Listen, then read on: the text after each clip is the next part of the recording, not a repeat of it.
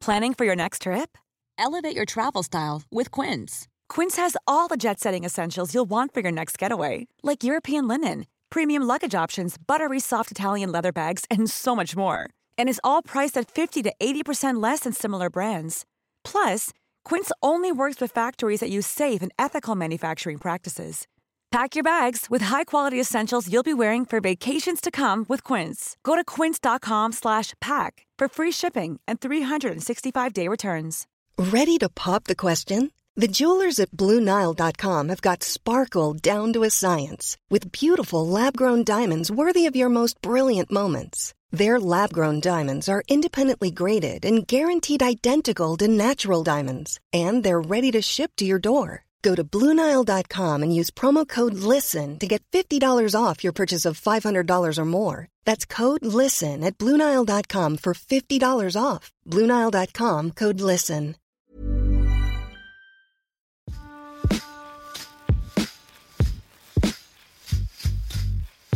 Hello, and welcome to the Doc Exchange, a real stories podcast in partnership with the Grierson Trust. This is a brand new podcast that asks nonfiction filmmakers about the documentaries that have had a lasting impact on their lives and careers. I'm your host, June Jennings. I'm a writer and journalist based in New York and currently serve as the Engagement and Partnerships Manager for Field of Vision, an award winning filmmaker driven documentary unit. Every week, I'll ask a new filmmaker or filmmaking team about three documentaries connected by a single theme that have made a meaningful impression on their work and life.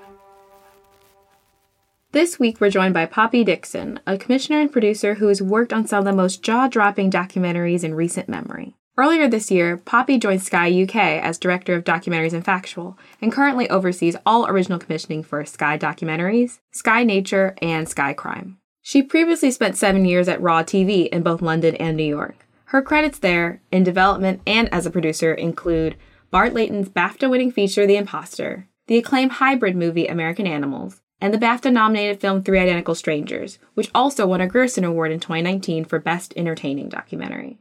Poppy subsequently worked alongside future podcast guest Simon Chin at Lightbox and produced Ursula Macfarlane's Untouchable, it was such a great conversation, and I think Poppy's theme and the three documentaries she chose to explore said theme are all endlessly fascinating. I want to give listeners a heads up that in this episode we discuss sexual abuse of children and allegations of sexual abuse and its repercussions. Some listeners may find it upsetting or disturbing. Let's check out that interview.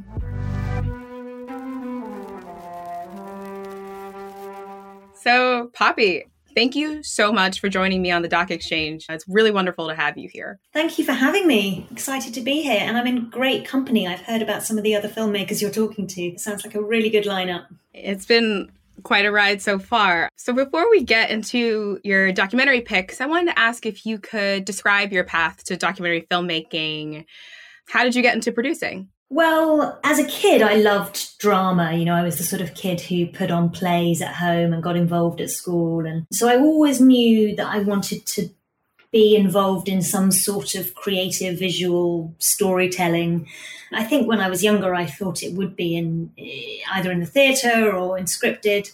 But I did some work experience when I was very young, like 16, maybe 17, with a, a, family friend in sort of popular factual, and that gave me a little taste of it. And then when I left, I studied more German and drama, but it was film essentially at, at university. And, you know, started watching more documentaries then.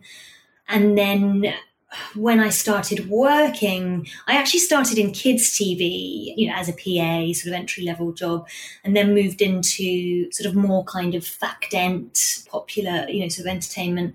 And I just started watching more docs in my early 20s and realizing that, you know, some of the best stories are the, are the true stories. And so I sort of gradually made that shift from, um, I worked on some fact dent shows like The Apprentice, which, you know, ultimately is documentary. It's just constructed and it's a very good training ground really for getting into docs. And I sometimes describe my career as a little bit like a child growing up in the sense that I started in kids and then I went to MTV sort of my teenage years and did a bit of entertainment and fact and, and then eventually got to documentaries in sort of late 20s. Now, as the director of documentaries and factual for Sky UK, you're responsible for commissioning original features and series.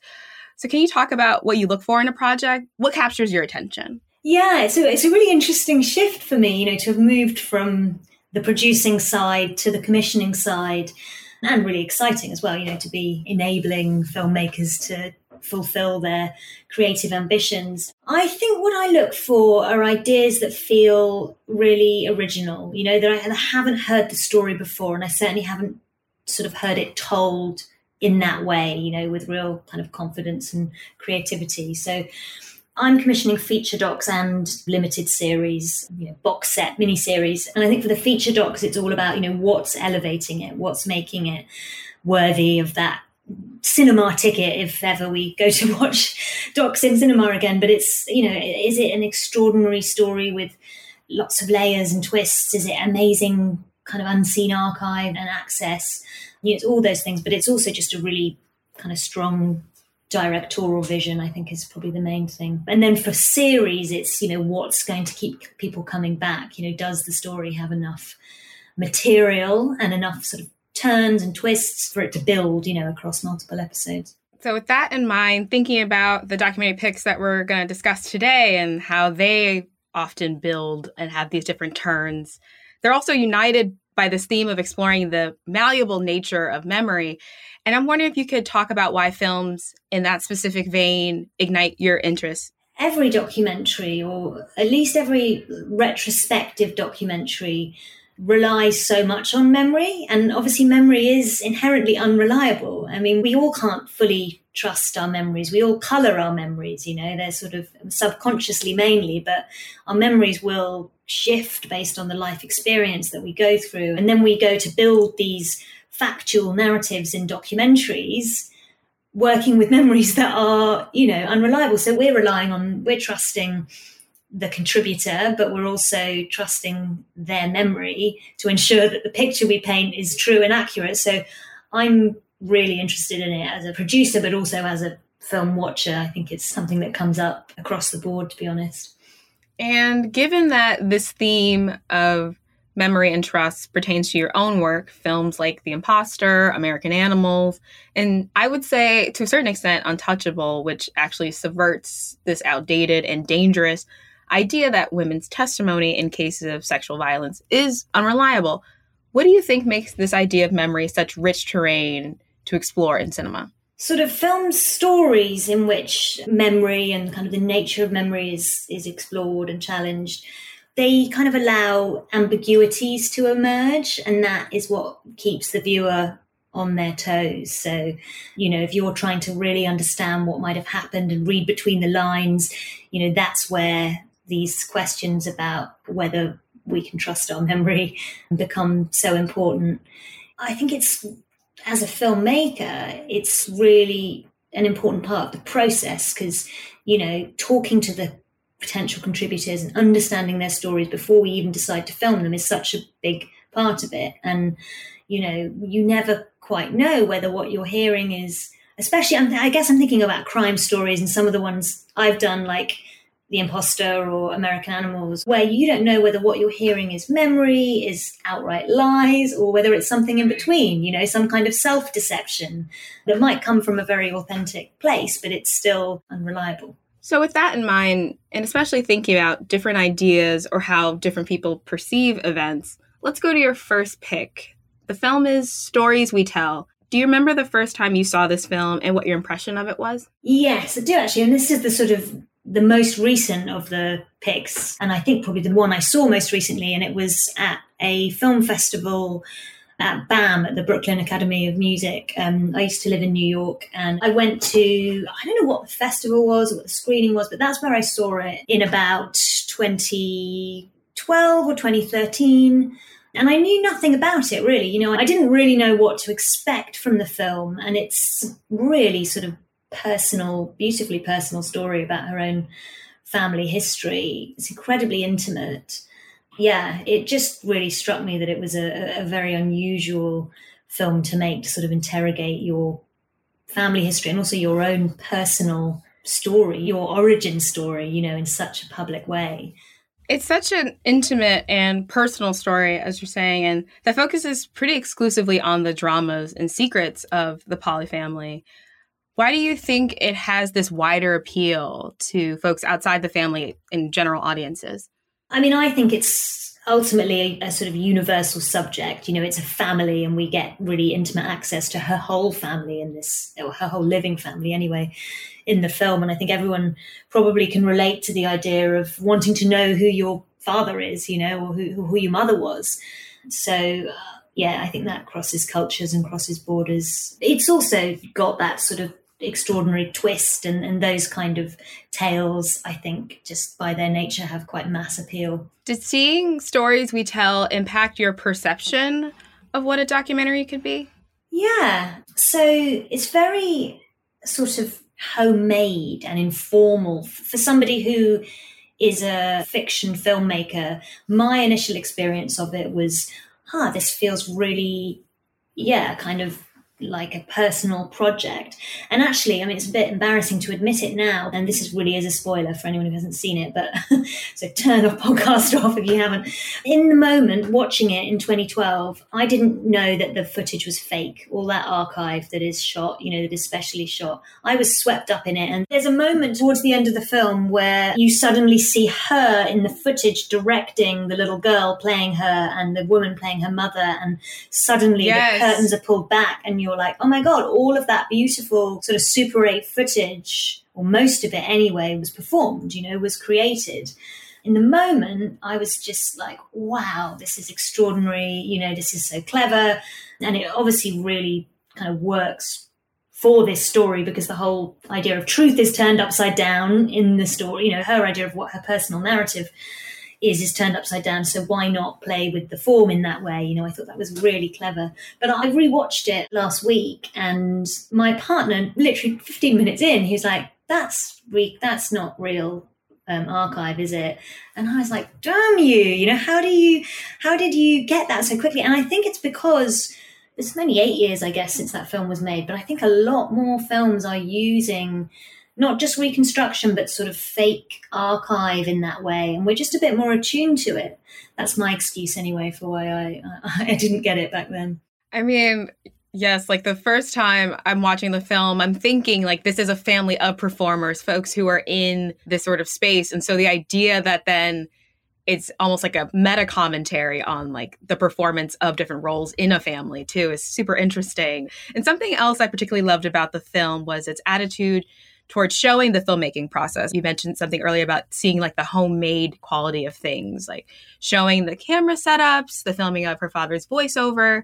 What do you think elements like that lend to the story of this particular film? Yeah, I think you're right. And I loved all that as well. And I think, again, it comes back to this idea that the film goes down an unconventional path, or at least the story does. So it sort of lends itself to some unconventional techniques. And there's just there's a moment early on where essentially the fourth wall is broken because one of the brothers i think it is turns to her and says you know what do you think this film is about?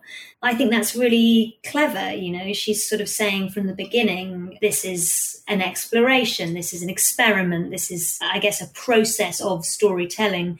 And i think that's also um, you really see that in the the use of her dad in this kind of voiceover role. And it's quite an awkward setup with him reading this VO and her correcting his VO. And from the beginning, you feel like there's something not quite right about this. Why is this man performing the VO? Why is she directing it? Maybe she's written it. So you kind of know from the beginning, okay, this is a version of events. This isn't necessarily, we don't want to take anything here as completely written from the beginning. So, moving on to your second pick, which is decidedly more sober, capturing the Friedmans. Can you describe what the film's about and why you think it's such a significant piece? Yes, I mean, this film stayed with me for years. I think I watched it pretty soon after it came out, actually. It's an extraordinary story of a family who's again, a family whose lives turn upside down. And this is because the father and the youngest of the sons are accused of sexual abuse against a group of boys who attended a computer class that they ran. And I guess the central question of the film is did the abuse actually happen? Did the boys simply make it up? Uh, you know, whether the police sort of interrogation techniques and the bizarre hypnotic memory recovery, whether that was real or whether the memories were sort of implanted in the kids' minds. So there's a you know, you, you leave the film really not knowing what the truth is, and it really gets you talking. I mean, it's a devastating film, and I think um, that's partly because the access in the archive is extraordinary. That the sort of intensely personal nature of the family footage is something that you rarely get access to see. Truly dysfunctional family. And I guess for me, it kind of really was one of the first films I saw that illustrated how the truth can be stranger than fiction, you know, which I know is a phrase often used, but for me, you know, many of my favorite films kind of fit into that category. It's definitely a uniquely harrowing film, and I have to say, personally, pretty tough watch for a variety of reasons. And so I'm wondering, have you seen it again since that first time? And if so, whether you've gained anything new from revisiting it? Was it as striking as you remember? I did. I watched it last week. I watched all, all of the films again in in the last week to have a think about them again because I hadn't seen them in a while. And to be honest, I rarely watch anything or read any. I'm not somebody who goes back to things. Like there's so much new sort of culture to absorb. I rarely go back, but I did. And and actually, I watched it with my partner, and he hadn't seen it before, and he was really traumatized by it. I hadn't sort of prepared him for that, and I, I hadn't really thought about it in that way. But no, for me, I mean I'm Sandra, and I'm just the professional your small business was looking for. But you didn't hire me because you didn't use LinkedIn jobs. LinkedIn has professionals you can't find anywhere else, including those who aren't actively looking for a new job but might be open to the perfect role, like me. In a given month, over 70% of LinkedIn users don't visit other leading job sites. So if you're not looking on LinkedIn, you'll miss out on great candidates like Sandra. Start hiring professionals like a professional. Post your free job on linkedin.com/people today. There's never been a faster or easier way to start your weight loss journey than with PlushCare. PlushCare accepts most insurance plans and gives you online access to board-certified physicians who can prescribe FDA-approved weight loss medications like Wegovy and Zepbound for those who qualify. Take charge of your health and speak with a board-certified physician about a weight loss plan that's right for you. Get started today at plushcare.com slash weight loss. That's plushcare.com slash weight loss plushcare.com slash weight loss. Hey, it's Ryan Reynolds, and I'm here with Keith, co-star of my upcoming film, If, only in theaters May 17th. Do you want to tell people the big news? All right, I'll do it. Sign up now and you'll get unlimited for $15 a month in six months of Paramount Plus Essential Plan on us. Mintmobile.com slash switch. Upfront payment of $45 equivalent to $15 per month. Unlimited over 40 gigabytes per month. Face lower speeds. Videos at 480p. Active Mint customers by 531.24 get six months of Paramount Plus Essential Plan. Auto renews after six months. Offer ends May 31st, 2024. Separate Paramount Plus registration required. Terms and conditions apply if rated PG. Look, I think I felt no clearer watching it again what the truth is, you know, how much of these allegations are true. I felt really sad about the relationship between the mother and the sons, you know, really tragically dysfunctional. And one of the other things I noticed actually, and it was the same with Stories We Tell, is in watching it again, what I'd considered in my memory of the film as the twist, it came much earlier than I remember. So actually, the fact that they were accused of molesting children, that's not a twist that comes late. You learn that very quickly in the film.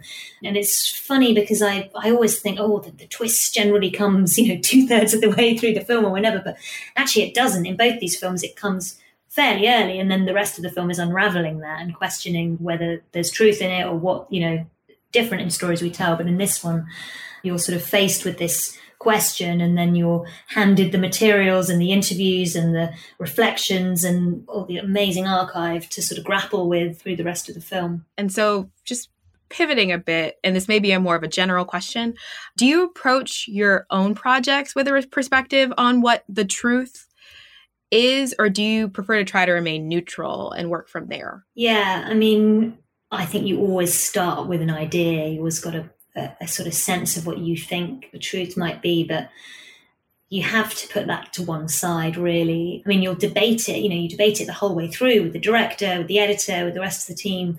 But ideally, eh, certainly in the sort of films that I make and enjoy, you want the viewer to be debating it afterwards, you know, unless you're making a, a sort of a film with a very you know polemic or a film where you have a very sort of naked point of view i think you have to keep an open mind all the way through. You have to gain the trust of the contributors and you have to give them the respect of coming at it with a completely open mind. So yeah you, you want to ask all the questions and carry out the research in a way that's sort of like a, an investigation or an excavation process yeah, so I think that you owe the film and you owe the people in it the opportunity for things to go in many directions. so, speaking of films going in many directions, uh, we'll go to your final pick, which is The Thin Blue Line, which is widely regarded as a game changer in documentary filmmaking, particularly for its use of reconstruction. Can you talk about the film's impact on you and your approach to making and producing documentaries? Yes. I mean, I can't, I think I watched this at university, but I know it, it came up again as a reference when we were making The Imposter. So in about 2009 or 10, and I rewatched it then. But I think when I watched it the first time, I don't think I knew that documentaries could be told like this, you know, with so many of the traits of drama. Again, I don't know if I noticed it at the time, but I noticed it again watching it recently. Um, there's no name captions like you traditionally get in docs. So you figure it out in the way you figure out a drama. You know, a drama doesn't come on and it doesn't tell you who each character is. And I really like that. I think it probably just reiterated for me that docs can be really cinematic and they can be structured and, and told like a scripted drama, which I found really exciting. So, reenactments are something that you mentioned were employed when producing Bart Layton's documentary, The Imposter. Can you talk about your conversations with him regarding how to successfully integrate those reenactments into the story?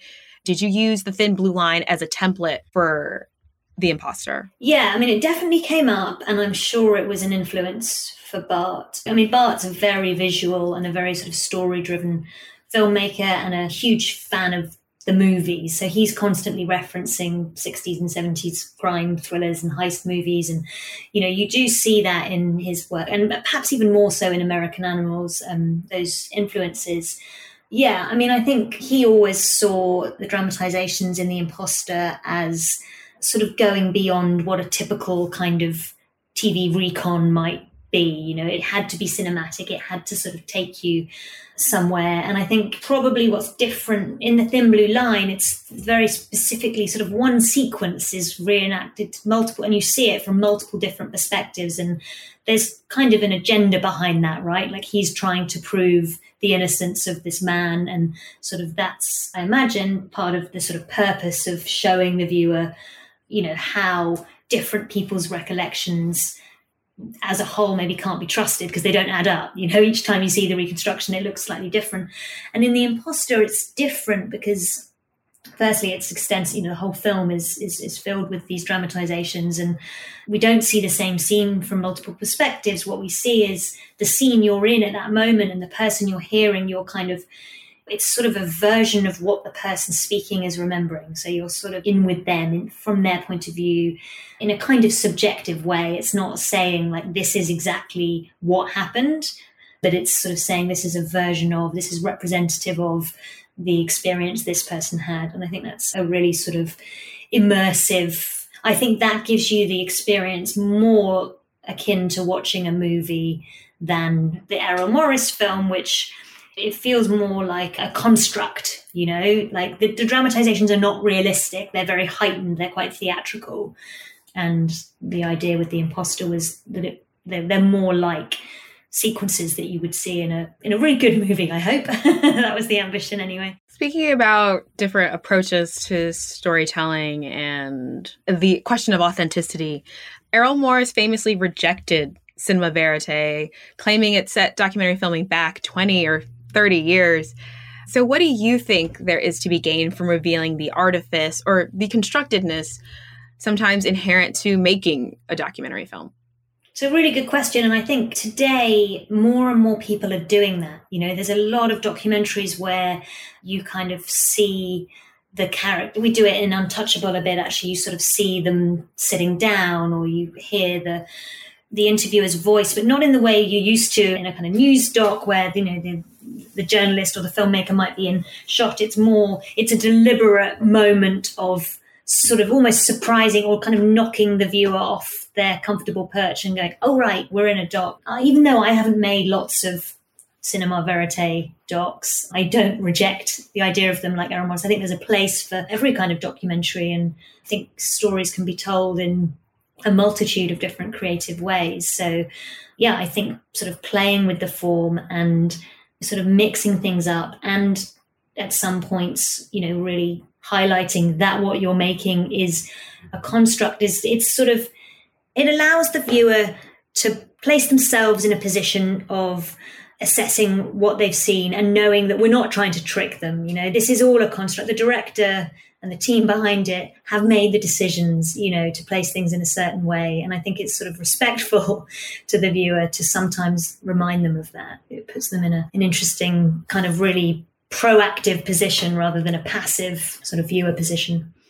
There's definitely an element of sort of building trust by revealing that the constructed nature of the film. I think that that's something that, as you have said, is something that is becoming more prevalent in films that are coming out now. Just wanted to take it back a bit to the Thin Blue Line, which had very tangible implications for the conviction of Randall Adams. And I'm wondering when you're getting involved with projects that play a role in seeing justice done, are you aware of the power of a documentary as you're making it?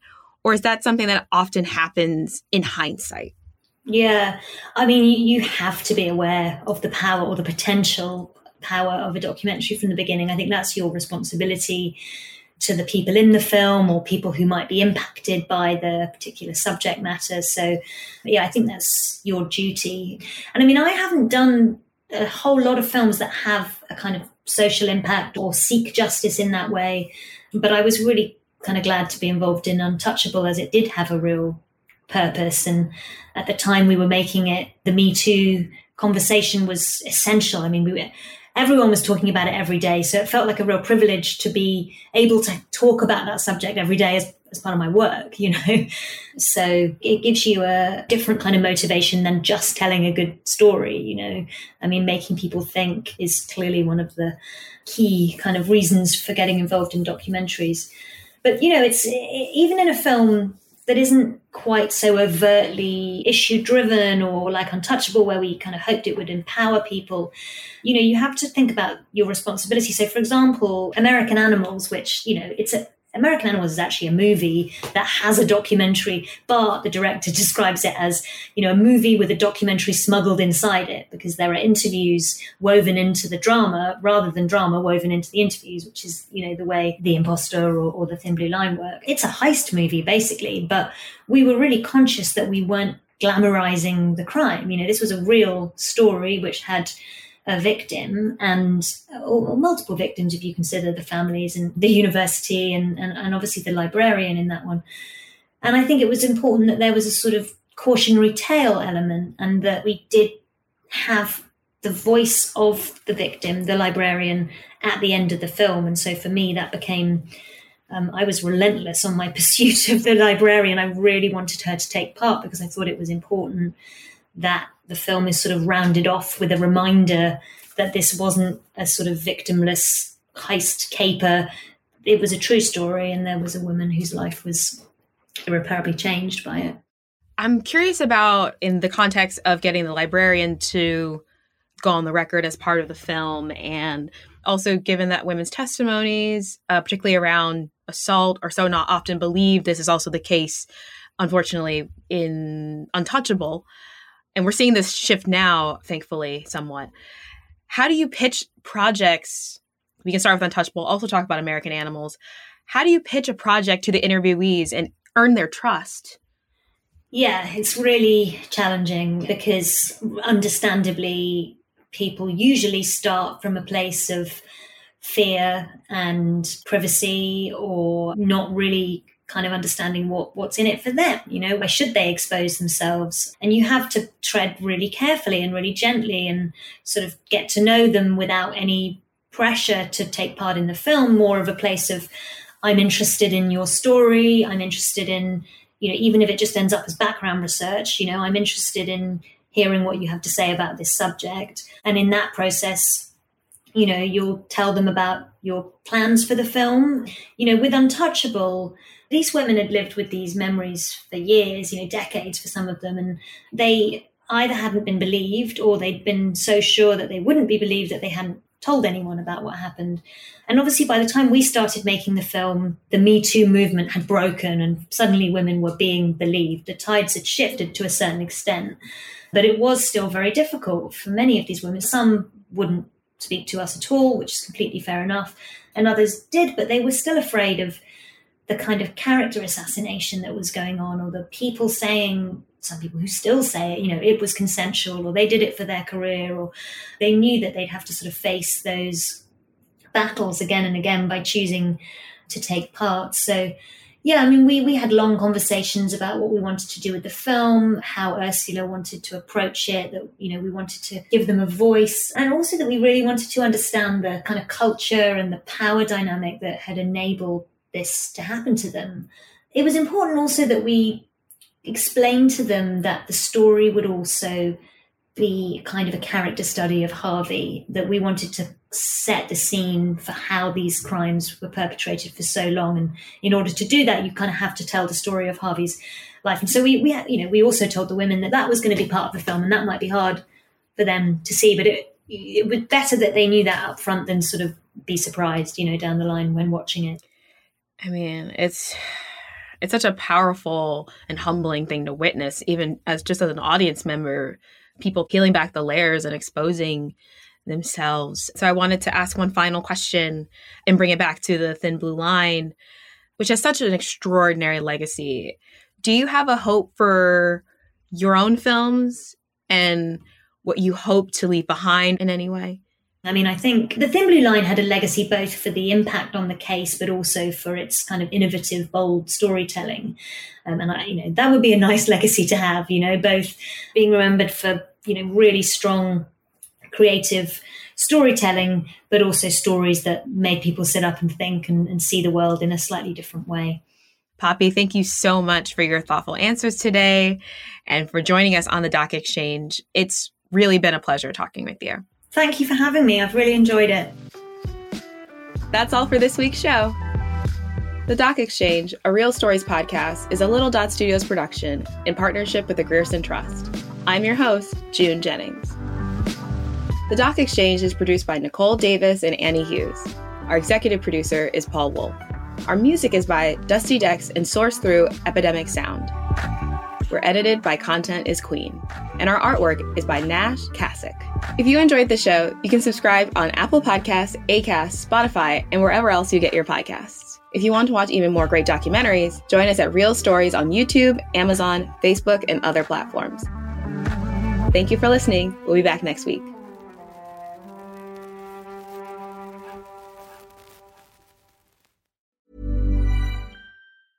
Planning for your next trip? Elevate your travel style with Quince. Quince has all the jet setting essentials you'll want for your next getaway, like European linen, premium luggage options, buttery soft Italian leather bags, and so much more. And is all priced at 50 to 80% less than similar brands. Plus, Quince only works with factories that use safe and ethical manufacturing practices. Pack your bags with high-quality essentials you'll be wearing for vacations to come with Quince. Go to quince.com/pack for free shipping and 365-day returns.